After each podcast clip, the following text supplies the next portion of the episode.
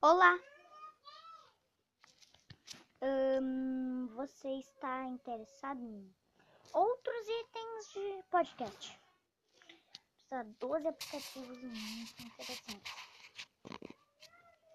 Número 1. Um, Audacity. Audacity é um aplicativo muito forte que você pode trocar seu voz.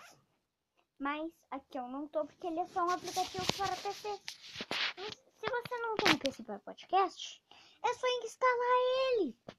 Ele roda para PC fraco. Até o tio João tem. Continua funcionando. Boa. Não tá acabando o tempo. Não. Galera,